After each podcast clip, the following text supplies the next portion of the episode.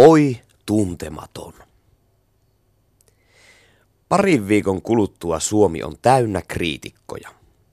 Useimmat ottavat kantaa intohimoisesti joko kiittäen tai lytäten. Harvassa ovat ne, jotka käyttävät sanaparia ihan kiva.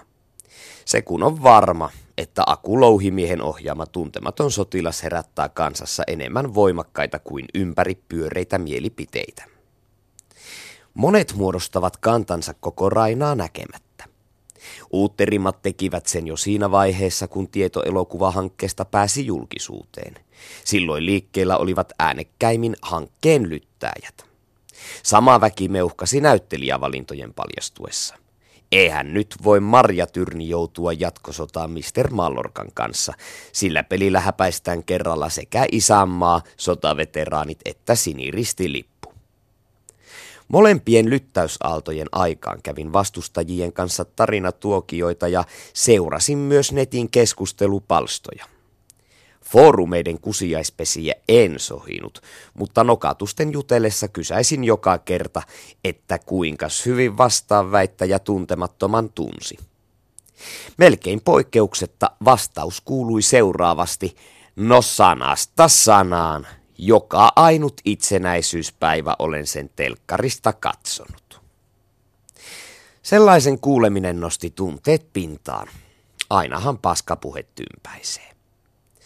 Ensinnäkin tuntematon sotilas ilmestyi itsenäisyyspäivän ohjelmakartan vakiovieraaksi vuosituhannen vaihteessa, joten kaikki vähän reippaammin täysi-ikäisyyden ylittäneet ovat väkisinkin joutuneet kitumaan monta joulukuun kuudetta ilman ikonista elokuvaa.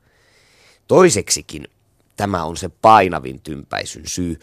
Tuntematon sotilas ei ole Edwin Laineen elokuva. Se on Väinö Linnan romaani. Omasta mielestäni Linnan kirjan tähän saakka parhaan tulkinnan on tehnyt radioteatteri 60-luvulla, ja vaikka Saulo Harlan ohjaama kuunnelma löytyy boksina jokaisen Prisman hyllystä, on se jäänyt harvojen herkuksi. Miten hyvä rokka onkaan Martti Sokkinen ja kuinka tunteella päräyttelee perkeleitään Ulja Skandolin korpelana. Eila Kallion kanssa kuunnelman sovittanut ohjaaja on perkannut linnan teoksen perusteellisesti. He eivät ole takertuneet laineen version punomaan näkymättömään ohjenuoraan, jonka mukaan tuntematonta sotilasta on kovin usein teattereihinkin tehty. Ennakkojuttujen mukaan Louhimiehen elokuva on viety vielä pidemmälle. Kuukausiliitteessä vihjailivat, että nyt kuuluu olevan käsillä sellainen versio, jossa rokkakin saattaa kuolla. Se riipaisi itseäni pahasti, koska eihän rokka voi kuolla.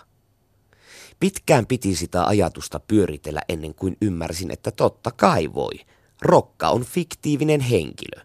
Eivät löydy kantakorttiarkistosta muutkaan velikullat.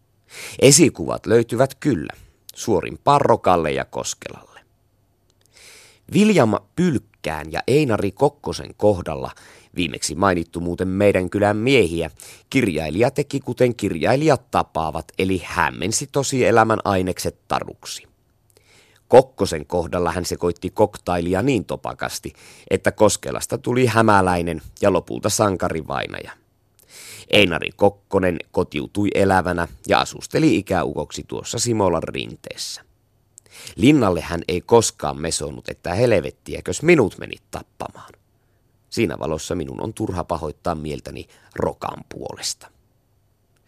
En millään tasolla tunne Aku Louhimiestä, enkä ole sijoittanut Penni Jeesusta tuntematon sotilaselokuvan typeriin oheistuotteisiin. Väinölinnan tuotannon sen sijaan tunnen hyvin – ja sen vuoksi olen liputtanut kolmannen filmatisoinnin puolesta alusta saakka.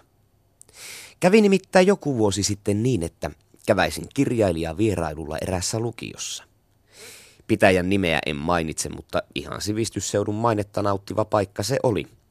Jotenkin puheeni eksyi Väinö Linnaan ja tulin puolileikilläni kysäiseeksi, että keillekäs tämmöinen kirjailija on tuttu. Monikymmen henkisestä kuulijakunnasta nousi kaksi kättä ja joukossa oli sentään abejakin. Itse kummastuin. Äidinkielen opettaja leiskahti häpeään. Mitenkä nämä näin tiedottomia on? Ensitunnilla otetaan linna puheeksi, sönkötti opettaja. Käskin hänen rauhoittua, koska ei tiedottomuus ollut oppilaiden vika. Ei kai opettajankaan.